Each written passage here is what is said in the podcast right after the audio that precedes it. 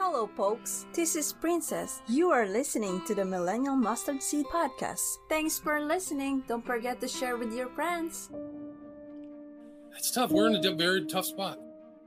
I think that what we're doing right now is of great benefit and virtue because it's an end around between this whole corrupt informational system, media system.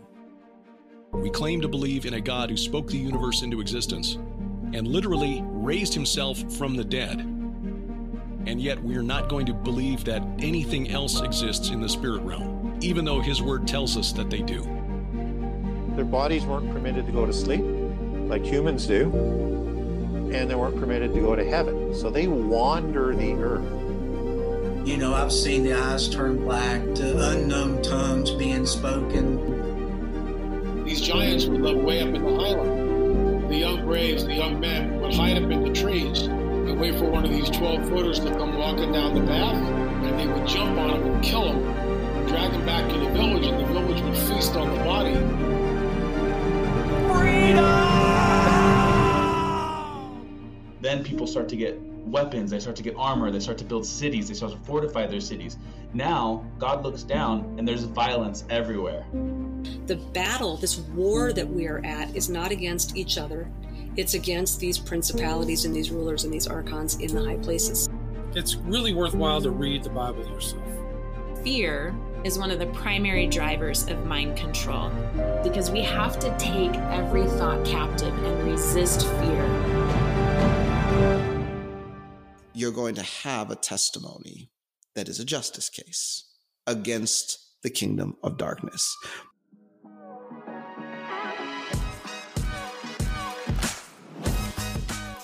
Welcome back to the show. Here we are, season four, episode one. It's been quite a journey. I hope you guys like that new introduction. It's a little bit long, but the idea is I may end up cutting it in half and alternating between that really awesome new introduction. All the audio is literally from the last three seasons. It's just highlights and clips that I thought were important and that really do lay out the premises of the show. I have an exciting episode for you guys. Vicki Joy Anderson is here and we talk about sleep paralysis. She wrote a book on it. She's dealt with sleep paralysis her whole entire life, and literally the conversation morphs into this amazing breakdown of how we're viewing things, how I'm just understanding and growing as I go, and we kind of just shoot back and forth on some of the realest topics. I don't think this sleep paralysis has been broken down this way or talked about the way that it is here with us on this episode. And I'm excited you guys are here, but I'm not going to waste any more time. You guys ready for this episode? I'm ready. Let's go!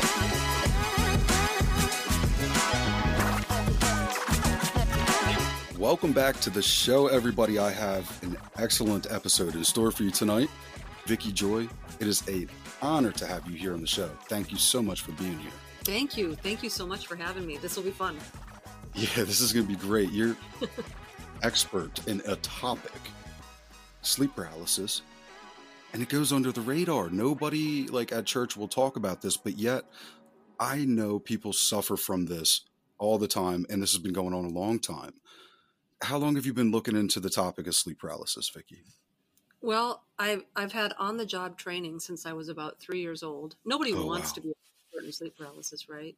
So I was an unwitting and unwilling volunteer, uh, but I didn't really hear the, the, the the phrase sleep paralysis until I was in my early 30s, mm-hmm. and mm-hmm. I tell you, I was shocked because up to this point, I thought I was the only person in the world who had this experience because like you said nobody talks about it especially you know back in the 70s and 80s right and you can land yourself in a psych ward on heavy psychotropic medication if you did talk to people about it but um i i was listening to an apologetics podcast back in my early 30s and i was listening to it as i was falling asleep and so when i i woke up kind of in the middle of the night and it was still going and it was kind of creepy because you know when you wake up in the middle of the night and you're groggy and you're kind of half asleep and i kind of didn't really realize that my podcast was still playing. And so I was just hearing this guy verbatim explaining my exact sleep paralysis experiences. And i thought oh my gosh i'm having a nightmare. Like they're taunting me this, because like who in the world would ever Wow. know that this was happening? And and then they said another one of the hosts said well yeah that, that they call that sleep paralysis. And chills just ran all the way up and down my spine. I mean i just went cold. And so Hmm. it was this really revolutionary moment in my life because it was somewhat off-putting and frightening. Mhm. Uh, but on the other hand then i was so shocked and relieved to know that this wasn't like just me. Yeah, yeah. and that that was the real early days. Like i think you know you had compuserve and a couple like like there was no google. I mean the, the internet was out there but it was really hard to find stuff and it was just message boards Mhm. so i the next day i kind of was just reading message boards and hundreds of people describing this experience and it blew my mind That's wild. I've I've always had like some like strange dreams and a lot has gone on in my personal life, but it wasn't until real real recently that I experienced sleep paralysis. And I didn't even know like like you were saying like we hear these terms today and it's like we don't always know exactly what it means anymore. Who knows with language? Chuck Missler used to say it's um, hermeneutical hygiene, right? Being very precise and being tight and clean in the way that we deliver information if we're serious about what we're doing. But we're, I come out of a culture where it's just like you really have no idea what the, the cadence or the local slang is anymore. When you are talking with someone, experiencer of this particular attack, and you can feel it in their voice. You you just know that something terrifying happened to them. I mean, you can slap whatever label on it you want, but I, I mean, for me at least, Vicki, like I, I I'm an empath in in a way where I really try to, you know, slow down and like, you know, care, like listen and be like, hey, like what's going on in your life? What are you going through? Because we all have a story, right? But sleep paralysis is one of those things that's so widespread. And when when we say sleep paralysis, from my understanding, I mean, obviously we're going to have you go into all this, but there's a couple different like levels of sleep. I don't know the language for this, but there's like deep sleep or like REM sleep, and supposedly like your body like you know relaxes itself so that you don't harm yourself when you're sleeping, right? So it's a natural thing. correct But there's like this weird little gray area in between where people get trapped and then they're kind of tormented there. And the, and I'm like, okay, that's super creepy. And I, I, now I really feel bad for people that are experiencing this because what happened with me recently, Vicki, uh, I could tell for, I don't think it was longer than 10 seconds and I normally wouldn't go this far and share like personal stuff like this on the podcast, but I've really been feeling like God is really going to make some power moves for the the chosen ones, the mm-hmm. body body of Christ, not the building people that are like got the button downs on, but the people that are in the gutters that are calling out His name, fighting the mm-hmm. battle. So, um, as I feel I'm making myself a little bit more vulnerable, I believe it's come with more protection and just more mm-hmm. anointing from God. But I'll share this one experience here.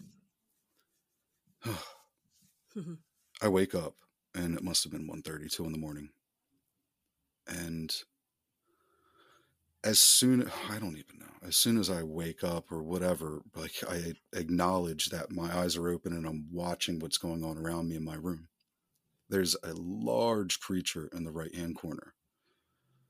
And I can't really see an outline per se or anything. I just and I don't even remember what color the eyes were, but the eyes were just slits and they were different. He was blacker than black. You know, hmm. he was so dark. It was like, I don't even know how to explain it.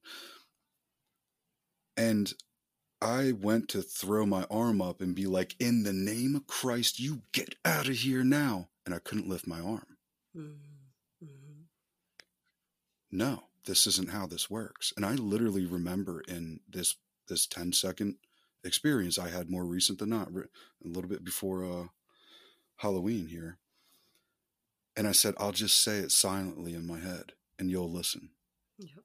And I said, in the name of Christ, you get out of here. And as soon as that happened, I, I was able to make a fist, my fingers bent.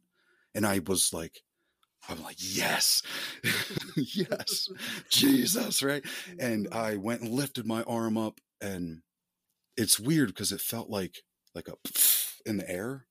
Like ah, it's so weird. I don't know if I woke up then, if I was actually asleep. I don't know how this stuff works, but it was like like a presence left, but it like Mhm. I had, you know, I, I'm sitting up, a droplet of sweat coming down my head. And I look over to my wife and I grab her and I'm like, honey. So then I get up and start walking around my house and, you know, whatever. I'm not going to keep rambling on, but that, that bothered me because I, not that I could ever remember I've dealt with sleep paralysis. I don't know if they're able to like uh, veil memories or dreams or what. I'm so happy that you're here because here I am at the end of the road on this. Yeah. It, it's interesting that you say, I wonder if they're able to veil the memories and things because um, Jim Wilhelmsen, who wrote the book Beyond Science Fiction, I think it, it's called something to that effect, and he talks more about the UFO abduction phenomenon, but he does give a few kind of hat tips to sleep paralysis in the book as well. But he's the first one I ever heard muse that, like a UFO abduction, there may also be missing time and missing memories with the sleep paralysis episodes. And when I first heard this, I sort of had willful cognitive dissonance. I didn't really want to contemplate that possibility because I already kind of knew I thought what I was dealing with because you these these events are so traumatic that you have a crystal clear memory of them. Unlike night terrors and unlike alien abductions, sleep paralysis experiencers typically have a very vivid recall of what has happened to them and they can explain in great Mhm. detail like you just did what they saw what they felt kind of all five senses are engaged and they can Mhm. kind of they can explain smells they explain everything so this concept that there could actually be portions of this memory or this episode that you don't remember opens up a whole nother host of potential possibilities as to what could be going on that you don't even have a memory of. And where this gets Wow. scary, where this gets scary is you you lose out on a couple of the features of uh, say the UFO phenomenon. A lot of people who have the UFO experience, they have no immediate recall of what happened. Now that stuff can be, you know, found later uh, under deep hypnosis, which as a Christian I would never recommend. Uh, but memories can come back slowly in dreams. Um, it's kind of like the same thing that you know, uh, mind controlled or MK Ultra uh, mm, sufferers will talk about. About 25, 30 years old, memories will start coming back oh, wow. But what they what they do know is i know something happened because i have this this missing time. And the clever albeit diabolical aspect of sleep paralysis if it is the same type of thing is we wake up you know alarm goes off at six seven o'clock. Let's say we've been asleep five to eight hours depending on you know our our sleeping schedule no one's going to wake up at at six seven eight o'clock in the morning and go oh my gosh i have missing time. Because we expect to lose so to speak that time while we're asleep. And so if something did happen of a supernatural or more accurately a preternatural uh, we aren't going to necessarily know if our memory has been wiped and we're not looking out for missing time, then how will we know? And the the scary fact of the matter, Rod, is I do believe in many cases there are sleep paralysis sufferers who have episodes that they remember and they have episodes that they do not remember. Furthermore, I believe that there are people out there who say, I have never experienced sleep paralysis, who may have many times, and they're not recalling it. And so, what what gets Wow. potentially frightening in this situation is, and I hear this all the time in the Christian church, why do we have so many people who are, I'm talking about legitimate believers. I'm not talking about the pew warmers and the hypocrites. I'm talking about people who genuinely love the Lord, they're seeking to obey Him, they're pursuing holiness, they're living a pure, godly life, and yet there's no victory. There's depression, there's anxiety, there's guilt, there's shame, there's unresolved and unhealed wounds. And no matter how many books they read, or how many little devotionals they buy, or how much they pray, or all of the things that we're supposed to do to bring us victory, why do so many people in the church not get over that hurdle and move past that mile marker where they have victory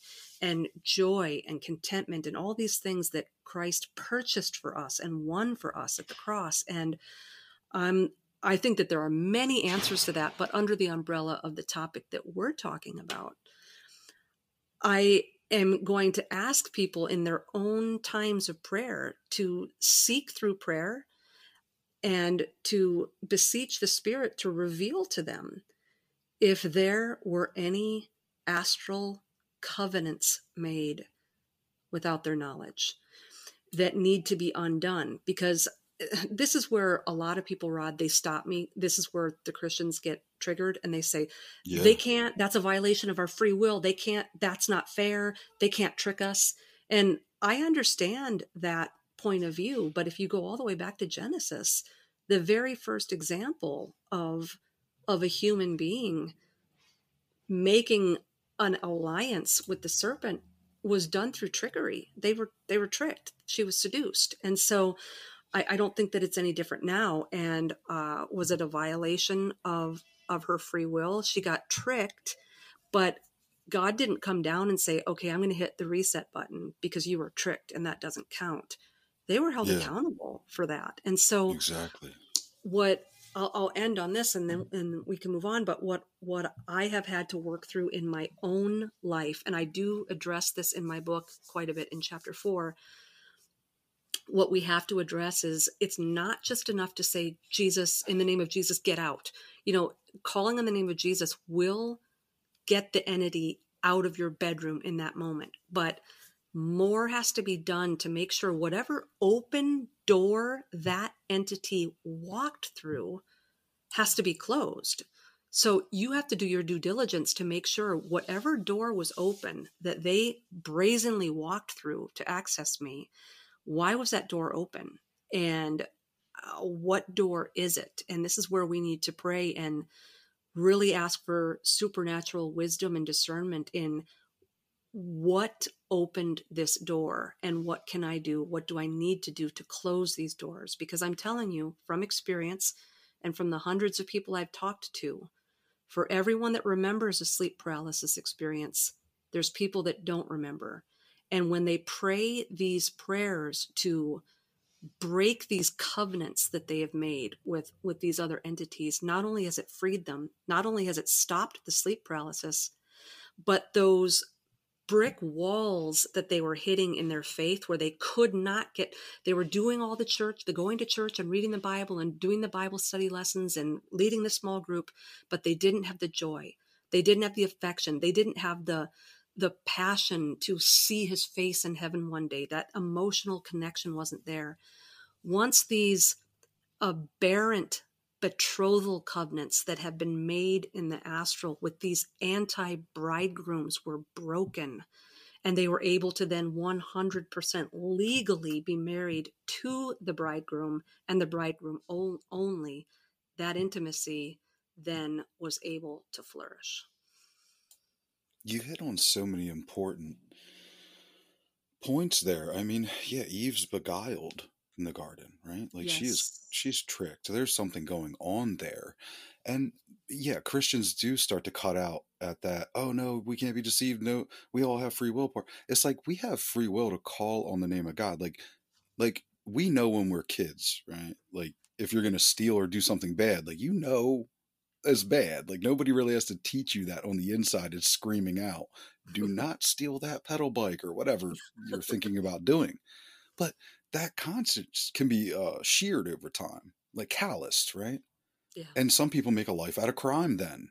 But if you Mm-hmm. talk to them, and you if you've ever talked with like you know somebody who has a, a reputation like that, they'll tell you, "Oh, I knew it was wrong when I was younger, Mhm. but then I just didn't care anymore." And that's such a common thing. And I go, I think our free will is to is to acknowledge like God.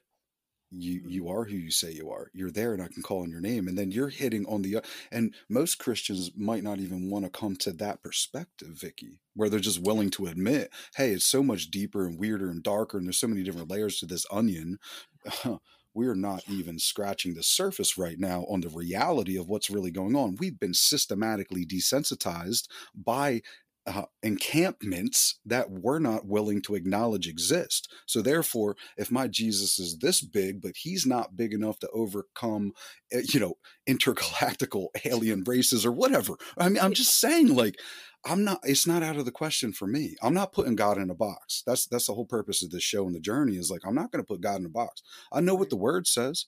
And the word, there's a lot of smoking guns and it alludes to a lot of different things. I'm not a theologian. I'm the guy next door and I got weird questions, and everybody has a different answer. But when I pray and talk with God about it, I feel peace that He's He's in control and He's the power move. He is who He says He is, and He's way more wild than I can wrap my head around.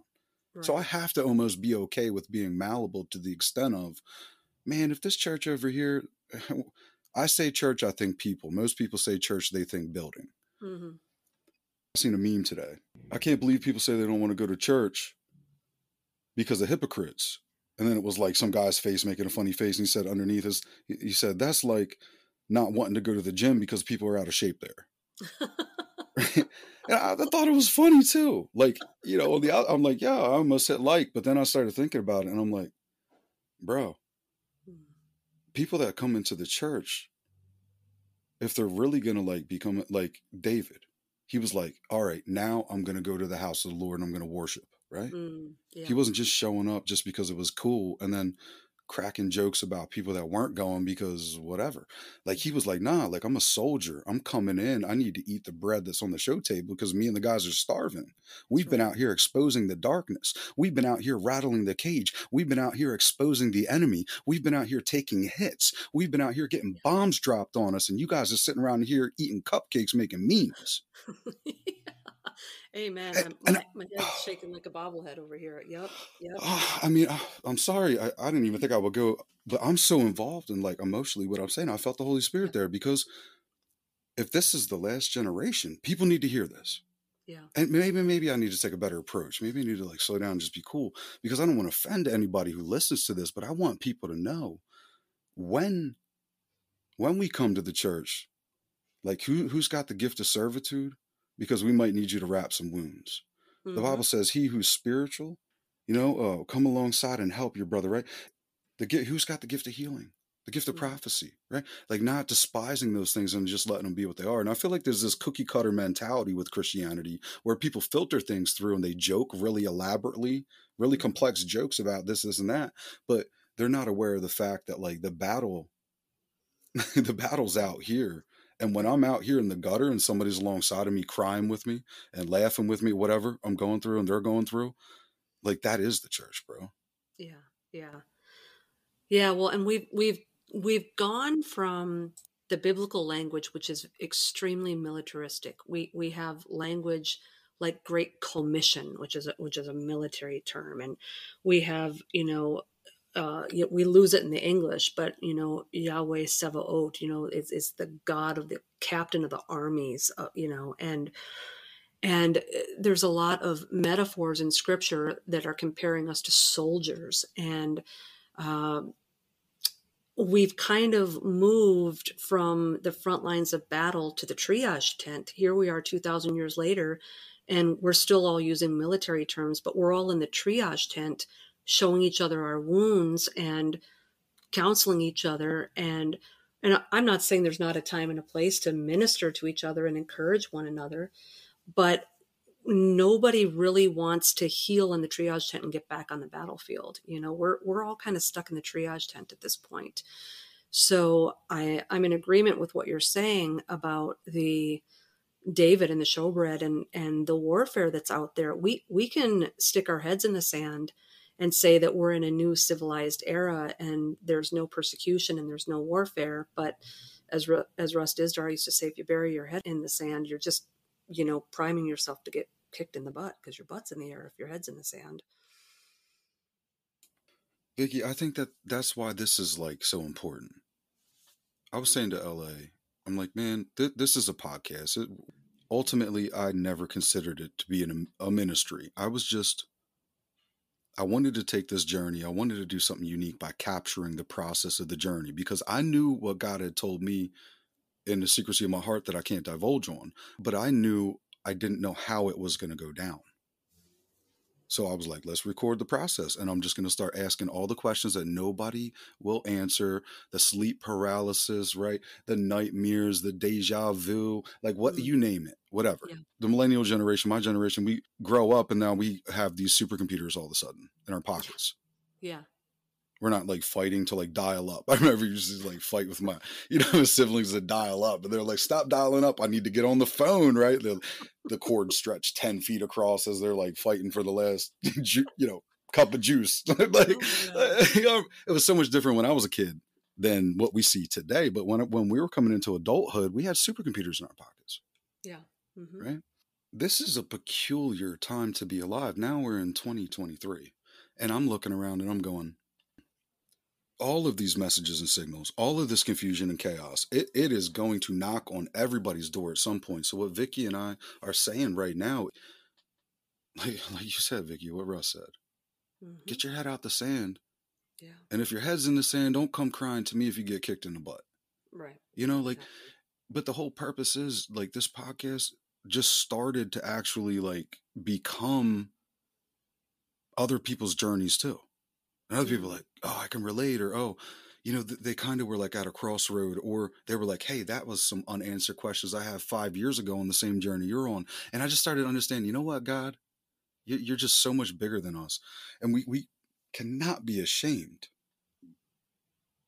Let the redeemed of the Lord say so, right? Like if we're being redeemed and sanctified by Him, I don't know what the big deal is. We should be able to cover these topics. So, Vicki, yeah. you studied for like what, 15 plus years about sleep paralysis, and uh, you're bringing a lot of wealth to this conversation for me and, and helping me to just really break a little bit more of the shell off myself of like, you know what? Yeah, we're going to slap on sleep paralysis on this title. So, a bunch of people are out there, they're like, you know what? Clickbait? Yeah, go ahead, click on it.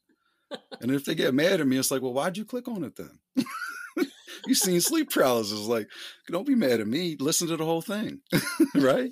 That's right. That's right. What's going on with these these entities? How do you think? So you talked about like the UFO background a little bit, or mm-hmm. what? Uh oh, Vicki, do I still have you there? Mm-hmm. Yeah. Yep. I'm still here. Why did it just show you went offline? This is. I saw. Right. I saw that little pop up thing too, but I am still here. Okay, well, hopefully it's it's still recording both of us on my end, and I'll just edit this little part out later. Okay. What I'm gonna do right now. of course. Oh yeah, definitely, definitely understand that this is uh this is pretty normal at this point. I know. It's all good. You know what, Vicki? At this point, if the enemy is trying to steal the airways and this isn't recorded and I can't edit this out later, like let's just say it's just me talking, Okay. We're, we're going to come back again. We'll pray up a, a, little bit more on it and really punch the devil in the face with yep, with this will. one. But no tell me so so tell me what's going on in your opinion. Like what has your research led to and do you think that there's different camps? Is it all one camp but they're just like changing the mask and torturing people with paralysis or do you think this really is um, an abduction? Yeah, that's a great that's a great question. And and i might have had a different answer if you'd asked me even three years ago mm. but even just in my research since the book came out uh, i am really coming mm. to the conclusion m- maybe not every time in every case you know nothing in the world really works 100% of the time it's 100% always the same thing but mm-hmm. um, i know there's people that like i had sleep paralysis once or twice when i was a teenager and or I, I had it once after a divorce or a really stressful time. But I'm kind of talking about the people who have been harassed with this over the course of their whole life. Um, I yeah. do think that it is an abduction scenario and it's a it's a transformational process i talk about that a lot Hmm. in the book kind of the theme of it is this transformational process and uh, kind of where i like to start just so you know a lot of christians they want the chapter and they want the verse especially when you're talking about supernatural stuff um, I do think that sleep paralysis is mentioned in scripture, but not much is said about it. It's obviously not fully unraveled for us. But uh, where I like to take the Bereans out there who who are seeking chapter and verse and they're testing every spirit is I like to take people to Ephesians 6:12 and then do a little bit of a deeper dive. And when when we talk about these rulers and authorities depending on what translation you're reading archons fallen angels uh, spiritual entities of darkness and evil it it seems to give us at least four categories. And I, I think there's more than four categories. And but it's kind of giving this general overview that this these high places contain more than just you know what we would classically call a demon or a fallen angel and uh, going back to what you said about Missler with the uh, hermeneutical hygiene, I think a lot of churchgoers, demon is sort of this catch all, anything evil, anything strange, anything oppressive, anything Yeah. tempting Yeah. is a demon. And a demon is a very specific thing. A fallen angel is a very specific thing. A ruler, an archon, the, these are specifically different things. And and then when you get into the astral realm, ascended masters, that's something completely different. A spirit guide is something different. There's human beings crawling around up there. There's cultists and Mhm. you know and things like that. And so where I like to take people just so we're all kind of on the same page from the get-go is if you delve into the meaning of the high places because this is the location of these entities. And we know that these entities are our enemies. They're not our friends because it says at the beginning of the verse that the battle is not against flesh and blood. There we go with militaristic terms again. The battle this war that we are at is not against each other. It's against these principalities and these rulers and these archons in the high places. So it gives us the location. And Yeah. The English translations, high places, heavenly places, if you go to the Greek, it's epouranios. And if you study epouranios beyond just the lexical form definition in a Greek dictionary, you go into the contextual uh, meaning of it in that verse and how it's placed and how it's conjugated. It takes on uh, a meaning of the lower heavens of the earth. Uh, so it's not it's not the throne room of God. Uh, the wow. the the throne room where God dwells, uh, and where there's a throne, and and the the seraphim and the hashmalim are there, and Jesus is at the right hand. That's not the place crawling with spirit guides and ascended masters and people who hate us. And so it's a differentiation of the heaven, the way a Christian would define heaven. But it's also not talking about the sky. You know, you look up and you see an airplane in the clouds. It is a dimensional plane where these evil things hang out. And where it gets tough to, to have discussions like this, Rod, is that sleep paralysis affects everyone of every religion. It's not something that just happens to Christians, but it happens to a lot. Yeah. It's ex- yeah. It, it happens to New Agers. It happens to atheists. It happens to Buddhists, Hindus, Native American. It doesn't matter what your religion is or what your culture is. It happens. And so, what we have to understand is we all have different words for this place, and the words can be very triggering. So, if you say heaven, you can potentially offend someone who's not a Christian. If you say astral plane, then you're going to trigger Christians because that's an evil place. And don't talk about astral projection and uh, there's been media that I've been involved with, Rod, where I've been instructed beforehand that I can't use the word astral. And all astral means is of or pertaining to the heavens. Uh, the starry host, we know from Genesis 1 that these things were created by God. They are for seasons and for signs and for Moedim.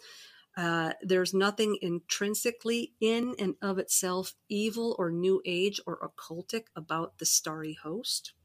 Now, when you start bowing down and worshiping the starry host, or you start astral projecting into those dimensions to to seek knowledge from these things, well, yeah, now you've got a problem. But yeah, it, it, acknowledging that there's an existence of an astral plane is not uh, endorsing it or saying you should go there. I'm uh, so for for just the sake of everyone being on the same page, whether you call it the astral realm or the astral plane or the lower astral or the second heaven or the, the epouranios or the high places or the heavenly places, basically what we're just trying to differentiate is this place is not earth. Mm-hmm. And this place is not the throne room of Almighty God there is a place somewhere in the universe, somewhere dimensionally, where the riffraff, who are enemies of God and enemies of our soul, hang out. And they are that? looking for any opening they can get to lure you or drag you up there for the purpose of transforming your soul into the image and the doctrines of their Messiah, not mm. the Messiah of the scriptures.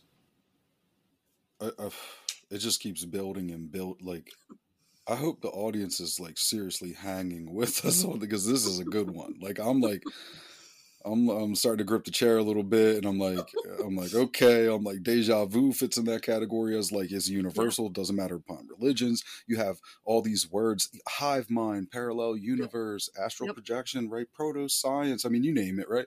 Yep. And then you have the SRA victims. You got yes. people that have been abused by occults and dark followers of what I, am not even going to name their names on here. It's just it's yep. They they don't have power. They they have power with what they have power with, but they serve an inferior god. Uh, yes. He, he's he's weaker. Whoever yes. they're serving and getting orders from, he is not like the God that I serve.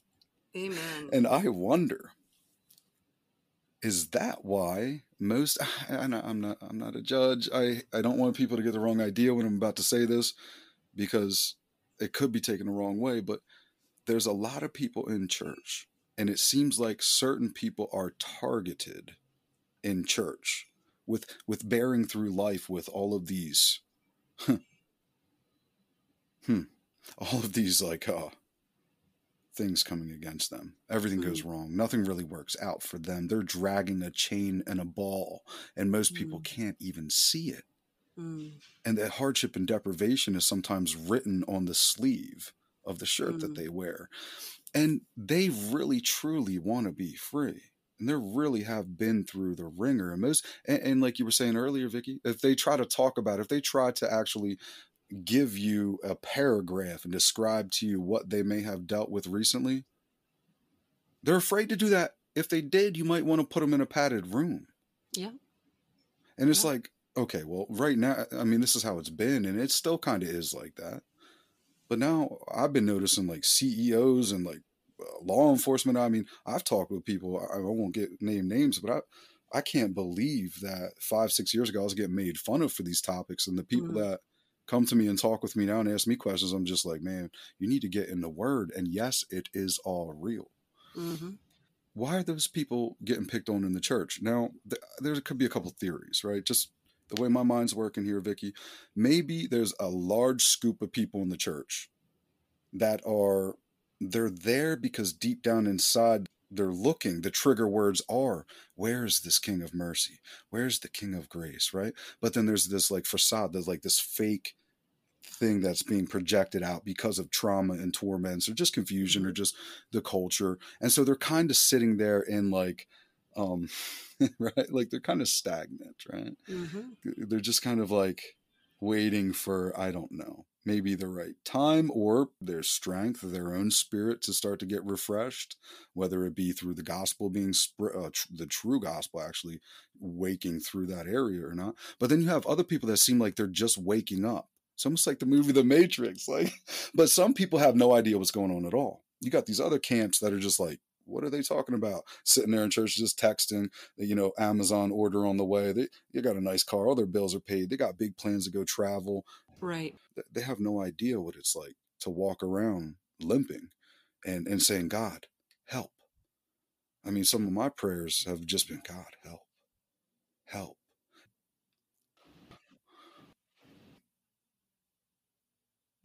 Is yeah. the veil just thinning to the point where mm. the injured are becoming more visible?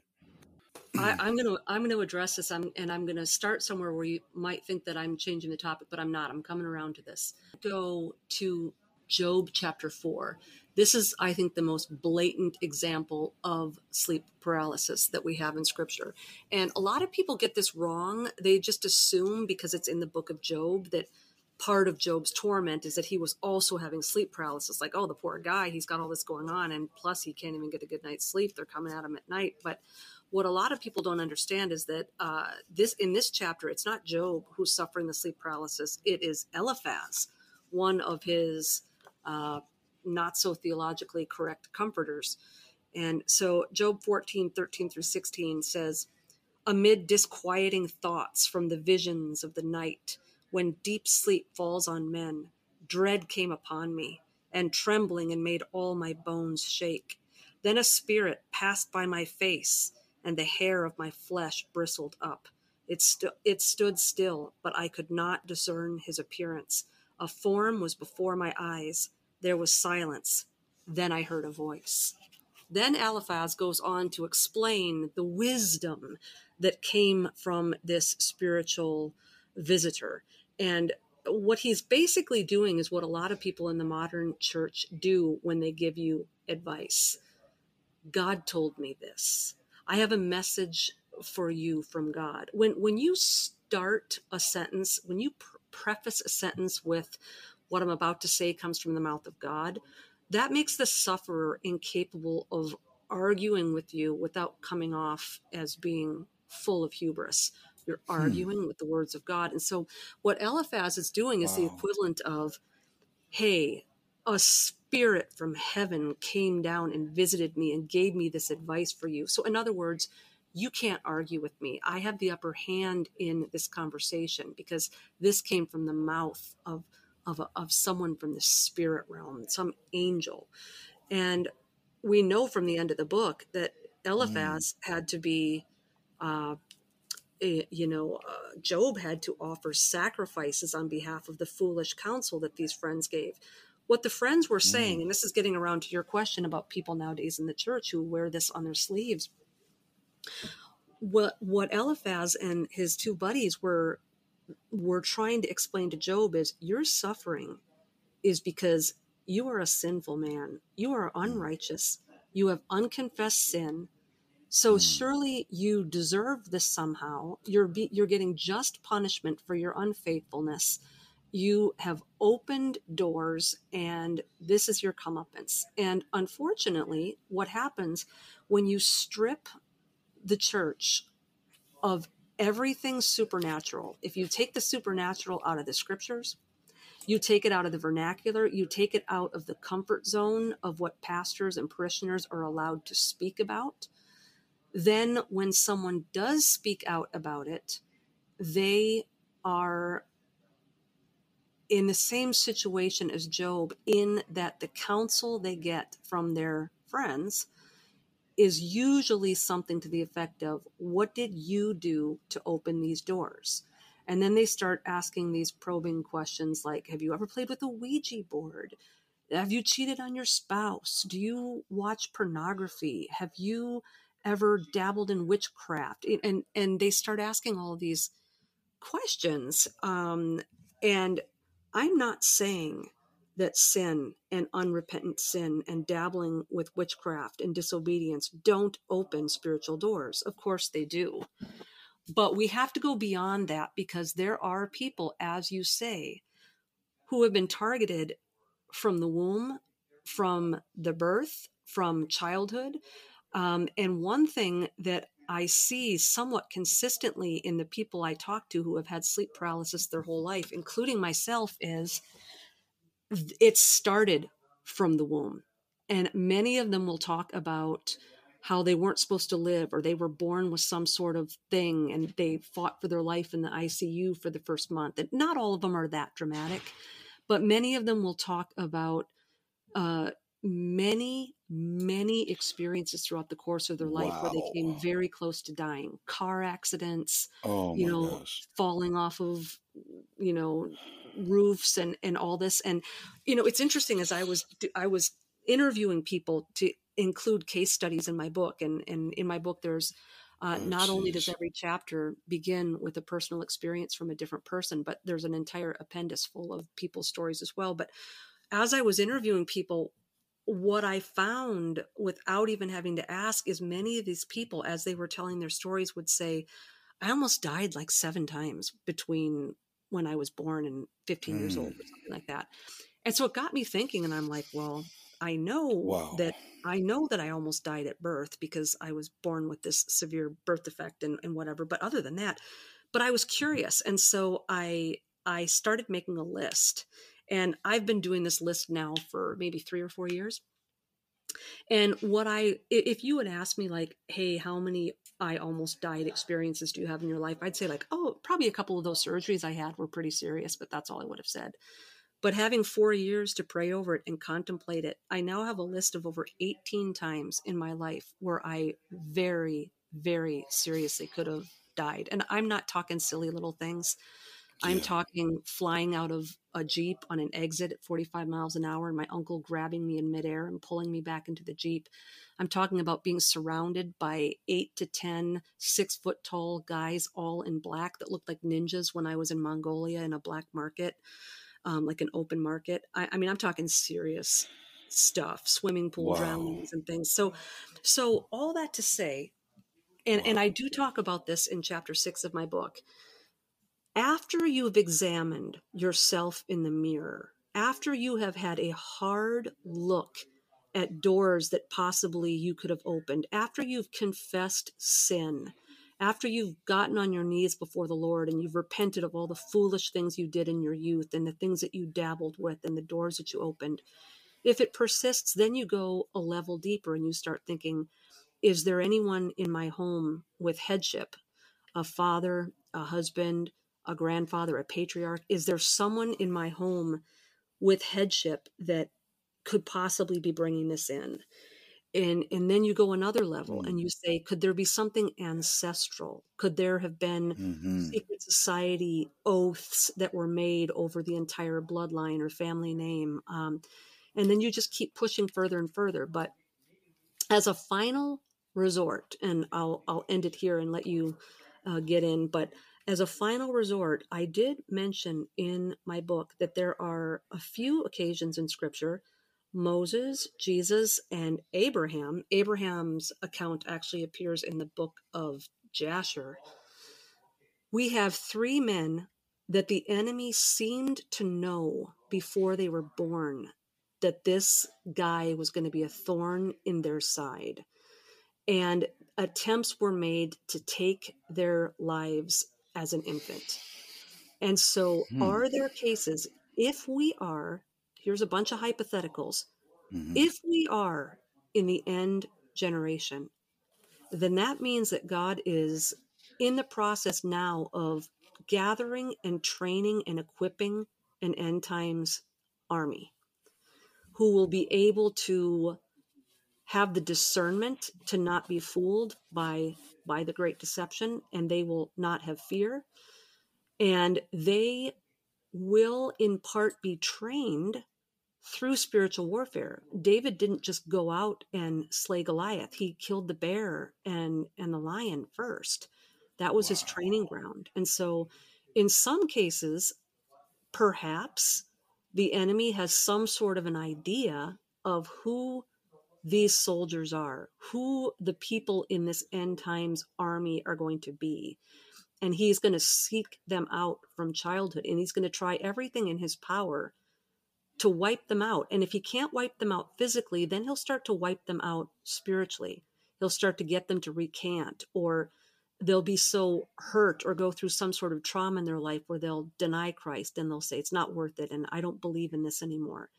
Or they'll get them intrigued with the supernatural to the point where they get sucked in and they start getting into false uh, false aspects of spirituality.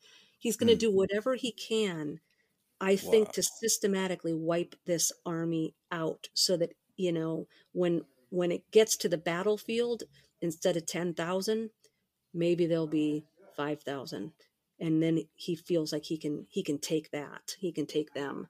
So these are just some of Hmm. my musings as I've talked to other people, and um, some of this is is documented in in the book as well. Sometimes I feel like I've stopped at the brook and I'm looking down and I'm going to pick up stones, but I keep lifting my head up to see how many I need to pick up. How many brothers does he have? You know, like when David stops Yeah. and he picks up five smooth stones. And I think there's a lot of other people out there that are right in this weird area where it's like, I'm about sick of this barbaric giant tormenting my home, my family, my my blessings, and how deep and how far back, like you were saying, systematically, how deep and how far back does it go? How many stones do I need to pick up? Hmm. How many brothers does he have? David picked up five stones. I think uh, Goliath had four brothers. But Vicki, you said some stuff there. It just blows me away. Some people within the audience have been asking for quite some time for me to do what's called an explanation, which is I have alluded to a lot of these uh, very interesting things that I've experienced throughout the course of my life. And honestly, I'm still kind of, I'm still on the journey. Yeah. There's so much going on. So like that, it just th- that scared me a little bit when you're going through it because I'm like, oh my gosh, like it just keep, keeps getting keeps getting deeper and weirder as I keep doing this podcast. like some of it, I'm just like, yeah, there's no way at all to get around or out of this now. Like there's no turning back. It is like it is beyond an option. You're welcome. yeah, that- yeah. So, uh, yeah, Vicki, she kind of like really put the icing on the cake. I know that I said that five episodes ago, but seriously, now we're even deeper, and it just keeps happening. but it's refreshing in a way because I'm I'm also like like I know God has given me peace on certain things, like just peace in my heart, where I'm just like, man, I know this is going to be okay. And then sometimes we feel a little bit of like the shudder and the the earthquake of what the world and the enemy and the and the dark winds that whip and crack the air around us. Uh, It hasn't moved me. So I mean, I've had people try to kill me. I actually had um my a near death encounter. I got jumped by eight guys and uh you know beat into the ground like like literally. That was like my first like real near near death encounter. It happened I think I was 19, 20 years old Wow. you know there's there's other stuff i just um, i can't talk about yet but it just blows me away because there's certain things where i just like i'll talk to god now and just kind of laugh a little bit and be like lord like uh, it's like that song i wish i knew what i know now when i was younger because it's like you know I, they did have me uh pretty jacked up but as i went so far and then i felt it's almost like i'm anchored to god somehow Mm. and I went as far as you could possibly go, and then you're like, oh, you, I can't go no further, and then the whatever entity that might have been stronger, uh, tricked you to think he was stronger than you at the time, would try to yank on your arm, and he'd be like, yo, what? No, he, the line's right there, like a little further, and it's like they knew, like, oh, yeah, all right, reinforcements, because this is one we really don't want Mm. To be drawn back. Yeah. You see, another thing that when I was younger, I didn't talk for Mm. years. Like most people don't don't know this, but here, here's one more thing I'll add to, uh, you know, part of the future explanation. They held me back in kindergarten because I wouldn't say a word to anybody. I wouldn't talk. Wow. Wow. I thought there was something wrong with me. And um, but I was really good at artwork, you know. Like my dad had came to visit just a few months back, and I hadn't seen him. Well, last year I seen him, but before that it was like five or six years. Wow. And I remember him saying, "Oh yeah, you're you know so good at art when you were a kid." He's like the teachers would just look and they'd be perplexed. They'd be like, ha- "His artwork is is you know fourth and fifth and sixth grade status in kindergarten, Mm. uh, but he he won't talk or do any of the other work. So you know, they had to flunk me, and they didn't have terms like ADD and ADHD and all these crazy Mhm. terms like when I was a kid. Like now, it's Right. like, oh yeah, you know, I'm borderline dyslexic. You know, I deal with uh, ADD, like all these things that like they slap terms on. I'm just like, whatever. Like, I don't. Okay, if that's the language that like helps you understand I'm peculiar, great, cool. All right, let's move on because like, you know, I can't I can't hang there too long. Yeah. But yeah. um, and then I shouldn't have been born. You know, I, I don't really Mm-hmm. want to get into the, the details. That you know, my dad wanted a son, and my mom they were like, "Oh, we're we're finished. You know, we have enough kids." And she actually went to get her tubes tied, and then found out she was pregnant with me, Oh my god! and she cried for like you know weeks. She said because she just she had thought like, okay, like this is kids are a lot harder than I had imagined. Like we're done. Mhm. Like we're gonna budget. We're gonna you know. And I think she was maxed out, and then found Yeah. out she was Yeah. pregnant with me. So Yeah. uh, you know, I've heard that my whole life too. So it's funny that you say that because I'm like, oh God, like please help, just Yeah. help. That's the prayer. God, just help.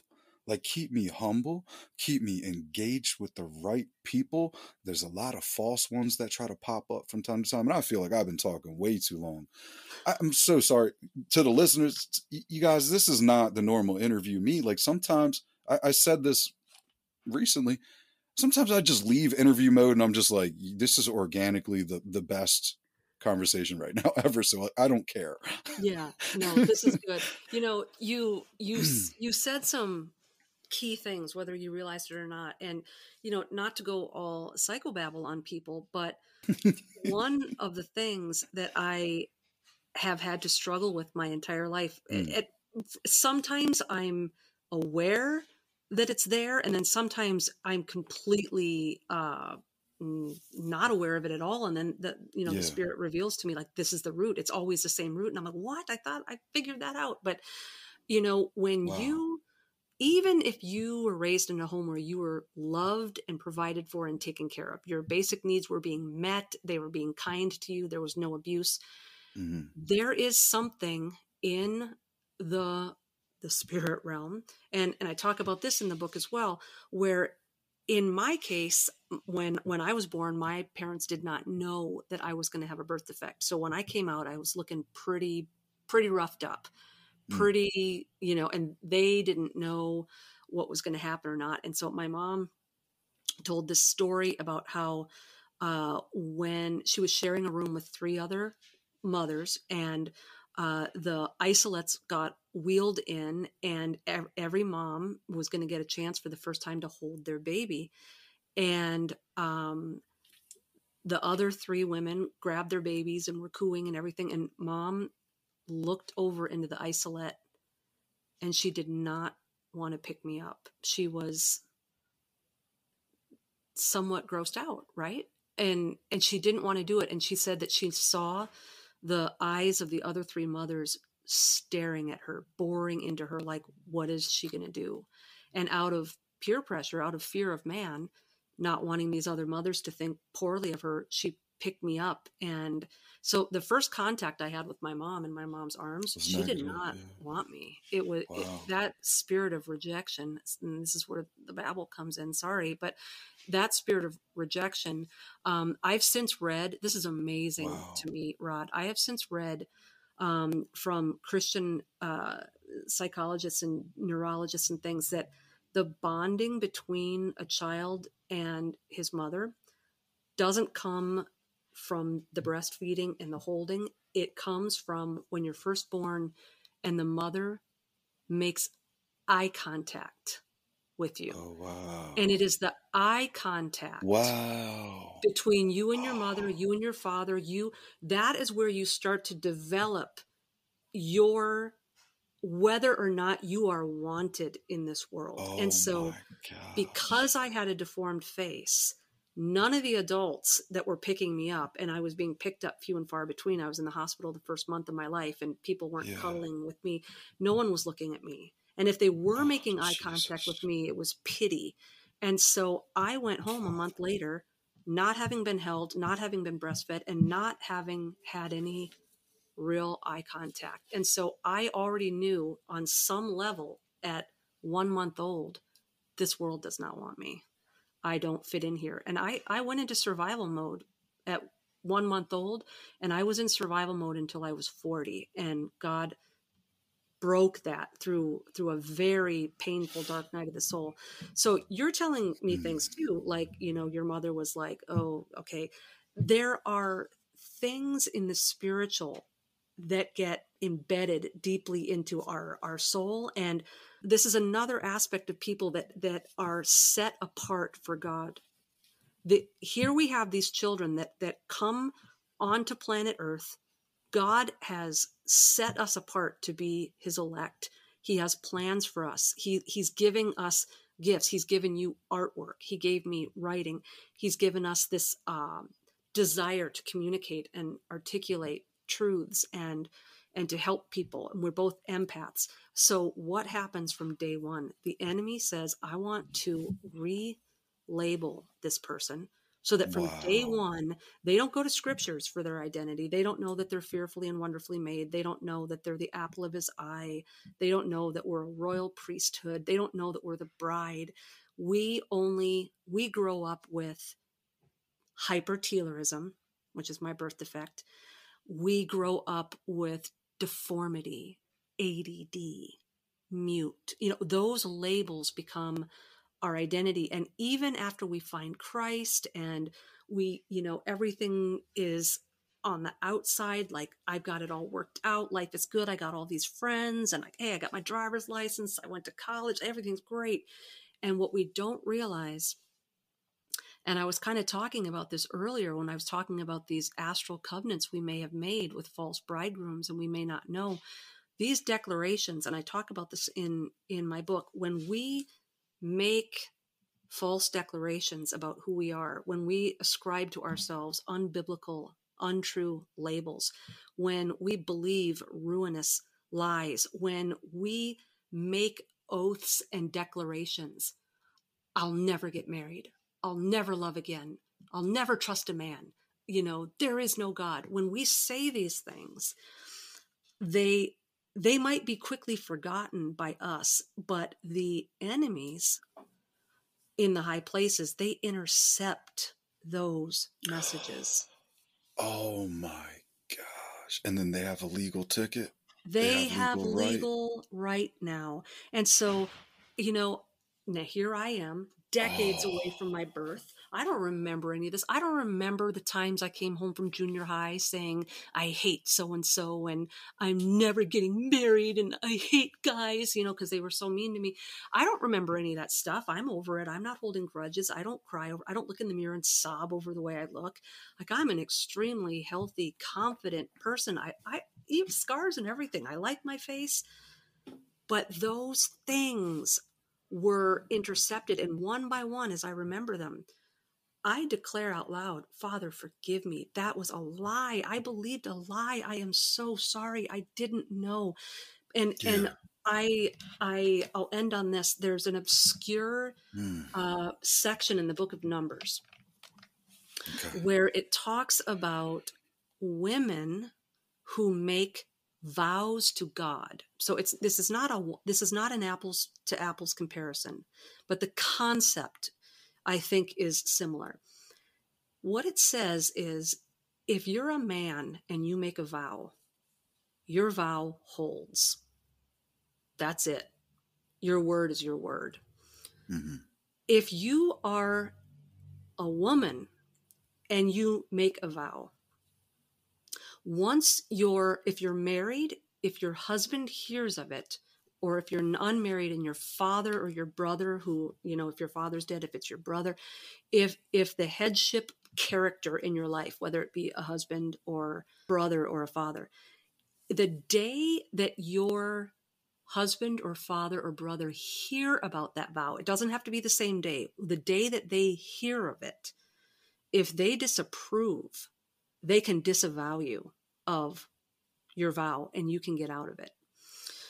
So, what I pray when I wake up in the morning, because I don't know in every case if if there's something that's happened that night that I don't remember, or as memories come back to me of stupid things I said in haste or things that I said in uh, over unchecked emotion or self pity, these declarations that I made about my identity or lies I believed, uh, what I do Hmm. is I say, Father, you are, you have designated yourself as my heavenly father. Jesus, you've designated yourself as my bridegroom. So this is the day now that you've heard about these vows that I made. If you disapprove of them, will you disavow me of them? And I just have faith that as I pray, you know, with the help of the Holy Spirit, I, I ask how to pray for these things. And and one by one, as these come to my mind, I'm able to ask God to disavow me of those foolish things that I said because uh, there is so much power in the tongue, and the word says so much about the tongue being a rudder, and it talks about one day we're going to be held accountable for every foolish thing that came out of our mouth. And uh, I, I do think that there is a huge link between people who have a calling on their life who who are born with with the sign on their forehead that nobody can see but God these people that were born with a purpose or a Hmm. calling that have been targeted as, as, as a, at a young age there's many things that we all have in common. A lot of us are empaths. A lot of us have had almost dying experiences. A Hmm. lot of us have felt lonely and isolated and misunderstood. A lot of us have a gaping wound of Hmm. rejection that goes all the way back to day one. It needs to be recognized, it needs to be repented of. It we need to disavow ourselves of those things. And I believe that this uh, this root of rejection is a cancer and it is uh, Yeah. it, it's dormant in a lot of people and then there's a lot of people because we're a prideful people that we don't want to to admit it. So we you know like oh i don't have anxiety. Oh i don't have depression. My word to the wise rod is always hey when in doubt if the spirit actually is able to get through to us because you know we're a distracted overly busy people. Yeah. we're going at 3000 rpms a day. This is why we can't even remember to like bring our car keys when we're going to the car and we got to write stuff down and we need these to-do lists. We're going 100 miles an hour and if the holy spirit actually penetrated our thoughts actually got through that tangle of thoughts and we it resonated with us then it must be important. You drop everything that you're doing. I don't care if you're in Oh public my i don't care if you're in your car you drop everything that you're doing right then and there and you bring that in prayer and you get that taken care of because you might forget five minutes later you might not remember when you get home to do that Wow. This is the first time we ever talked, and just I feel like you know me so well. I feel like you're talking about me when you're talking about them or you or this. And then I chime back in, and it's just, it's unreal because it's an emotional roller coaster. I jump in and and ride with people on certain episodes like there'll be parts where i'll tell them i just took an emotional roller coaster with you and then it's right back to business like it was but this is one of those episodes where it's a lot a lot more frequent and and um it's it's so personal it's so Mm. personal because we're hitting some roots here and yeah you know people if they listen this far that means you can relate and that means they're they're feeling most likely how we feel right now Vicki which is like a bit of mm-hmm. liberation but like still kind of like I personally a little bit terrified. Yeah. Like yeah. like you know what I mean? Like happy Yeah. excited. Yeah. Oh this is so cool. It's like first time you ride a roller coaster. Maybe second or third time so you have a little bit of an idea what's going on here but you got on the roller coaster because it's fun but you- you also knew you were going to be terrified and screaming bloody murder at one point like ah as you're going you know upside down and that's sometimes how this journey feels for me like i feel excited but i also feel like okay my stomach's about to drop and yeah well ah, i'm so weird it's so weird I'm I'm really enjoying this conversation. I'll tell you what. Like anybody who's like, "Hey, man, I thought this was gonna be about sleep paralysis. I want to hear about shadow people and succubuses." Look, you, oh man you go to my website, you click on the media tab, you can listen to hours and hours and hours of me talking about the vampires and the threshold covenants and the astral realm. Like it's all out there. I've said it a million times. But what this episode is really doing is it is a roundtable for the people that have had sleep paralysis their entire life. The people that have had sleep paralysis their entire life, it's kind of like guys that come back from war. Everybody wants Yeah. to hear their war stories, but the guys that are war heroes, they don't want to come back and relive that. They don't want to talk about that. People who've Yeah. gone through sleep paralysis, I saw a shadow person once. Oh yeah, well I saw the Hat Man once. Yeah, one time I got pulled off my bed. We don't care. It's all like we've all seen it a million times. That what we really want to know is why is this happening to me? And Yeah. this is make Oh this is gosh. changing who I am, and this is making my soul dark, and this is making me question if I'm okay with God, and it's, uh, this is making Yeah. me can I ever be normal, and can I have a family, or am I mentally ill, or why is this keep ha- wow? How come every door I close, how come it's still happening? This this is a discussion for people who don't need the the goosebumps and the campfire stories these are the people that have been there for 10 15 20 30 40 years. And this is perhaps the first time sleep paralysis has even been discussed at this level because it, it, it it's deeply entrenched with our identity. And it, it's deeply entrenched with how we visualize in our head and are aware at every moment that this life is a cosmic war and someone's got one arm, someone's got mm. the other arm, and we are in the middle of this tug of war. And we can't relate to the world around us where people walk around in a daze just talking about social media and Netflix series and oh restaurants and their favorite food. yes. You're sitting there listening to all of this stuff and it's almost like you have sleeping gas and you can hear them talking but they're like a room away and you're like this is not the world i live in You're you're freaking me out.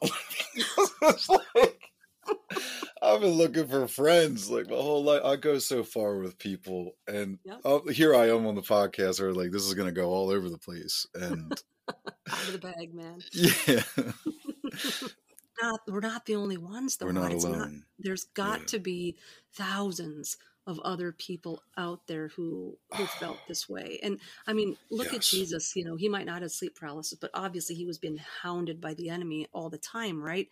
And what what do we see over and over again? He was always retreating alone. Oh my gosh, he you see people give me such away. he was exhausted. He was burned out man.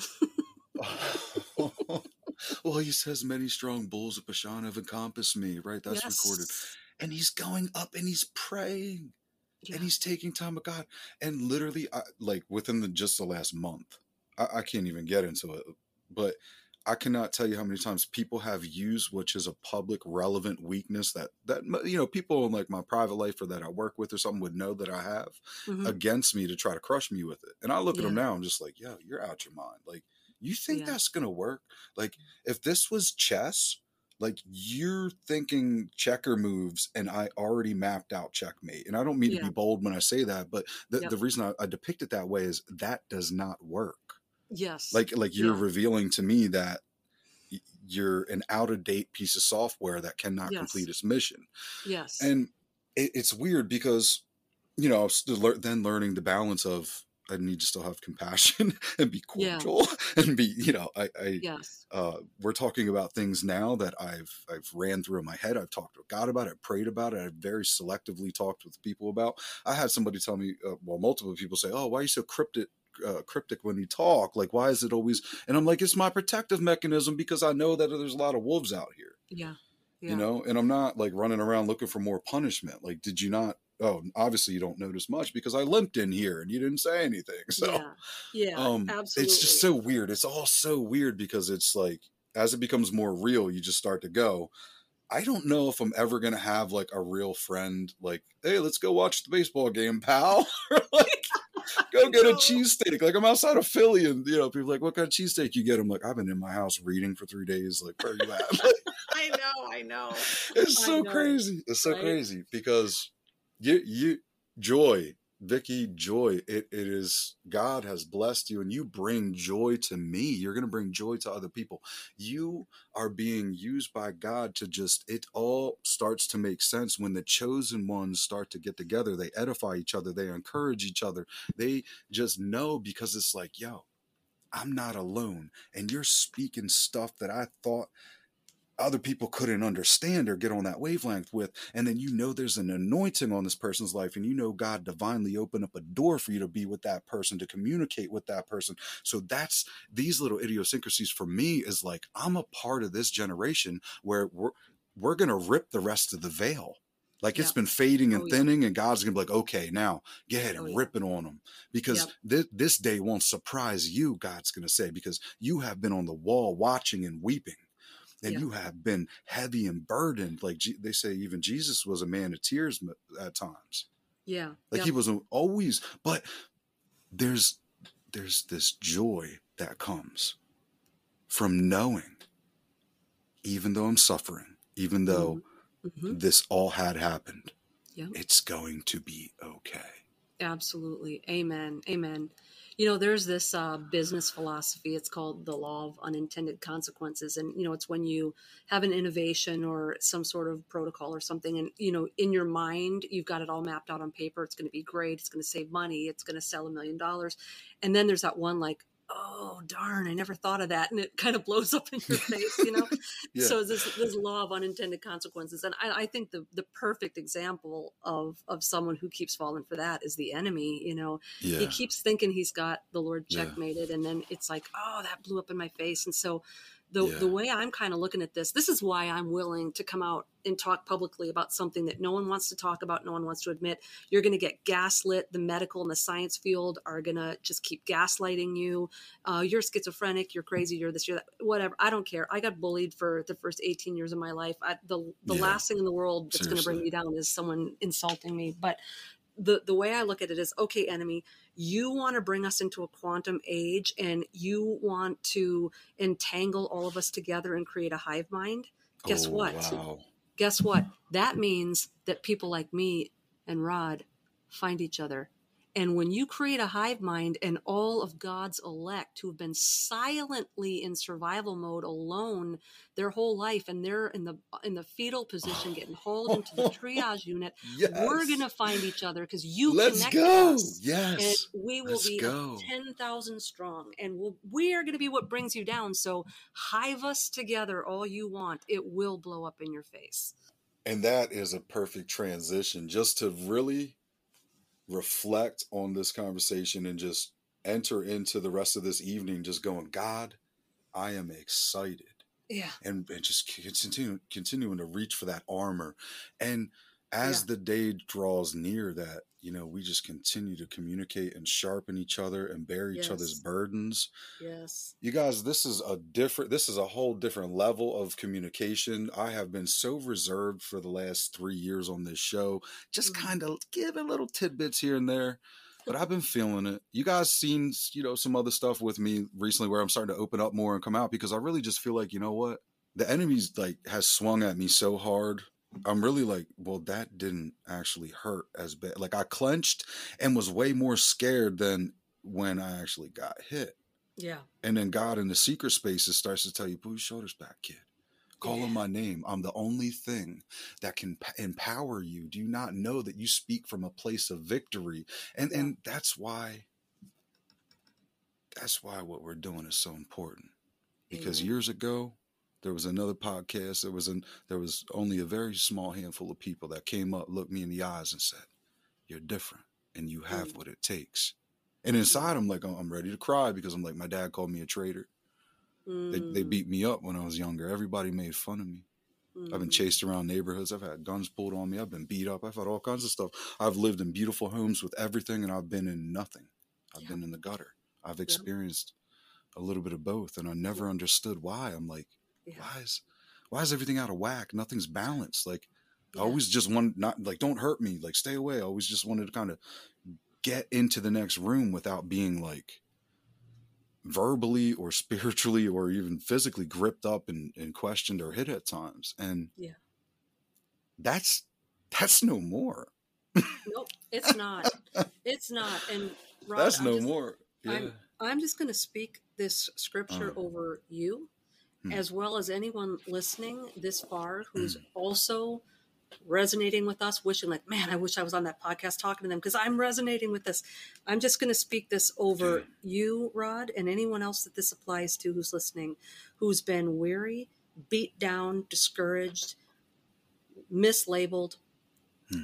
Uh, to grant those who mourn in Zion, giving them a garland instead of ashes, the oil of gladness instead of mourning, the cloak of praise instead of a disheartened spirit. So they will be called oaks of righteousness, the mm. planting of the Lord, that he may be glorified. So we're going to go forth from from this day, Rod, you and I and anyone else who's with us listening, we're going to put on a cloak of praise. Hmm. And we are going to take the label not of rejected, not of ugly, not of ADD, not of whatever we've had. We're going to take on the the label of an oak of righteousness, firmly planted in the ground. When the storm comes, we will not be shaken, and the name of God will be glorified. Well, it looks like the show is going to have to morph into the millennial mustard tree for season four. That's right. That's right. Seeds got to grow eventually. Yo, it. I, I I act like it's still a seed, but the enemy don't know. yeah, that's right. It ends up being the the biggest plant in the Uh, garden. Wow. Vicki, it's it's been an honor. I'm I'm so happy that God spoke this and then we we both just listened and went with it and now the outcome already is just um I'm I'm just excited for the future. Everything that you you said here tonight has been edifying for me. It's it's challenging me. Literally, I'm like I need to go for a walk and get some water now after this episode. so tell the listeners where they can find you. I'm gonna uh, ask you to send me privately then a link for like your book and just any show notes and stuff. But tell them verbally right now where they can find the book, where they can find the show, anything that you're working on. Sure thing. Thank you so much. So the book is They Only Come Out at Night Mm. Exposing the Dark Weapon of Sleep Paralysis. It is available exclusively on lamarzulli.net. You can get a hold of me or get my other books at vickijoyanderson.com. And I'm on Instagram at Vicki Joy Author. You can also catch me on YouTube with my co host, uh, Tom Dunn. Uh, Tom Dunn was the mentee and protege of the late, great Russ Dizdar. And Mm. we do a show, um, Through the Black does a show six nights a week on, on YouTube. Tom and I are, uh, we do our shows Monday through Wednesday, 11 p.m. Eastern, Monday through Saturday, YouTube. That's it. That's the show. You guys heard it. If I know, if you made it this far, listen, it helped. Share this. What are you waiting for? Share this with your pastor. Share this with a friend. Share this with somebody who you know is going through this. But get the word out there, because uh, these oaks of righteousness, we're not backing down. Coming from southeastern Pennsylvania. God bless America. Goodbye.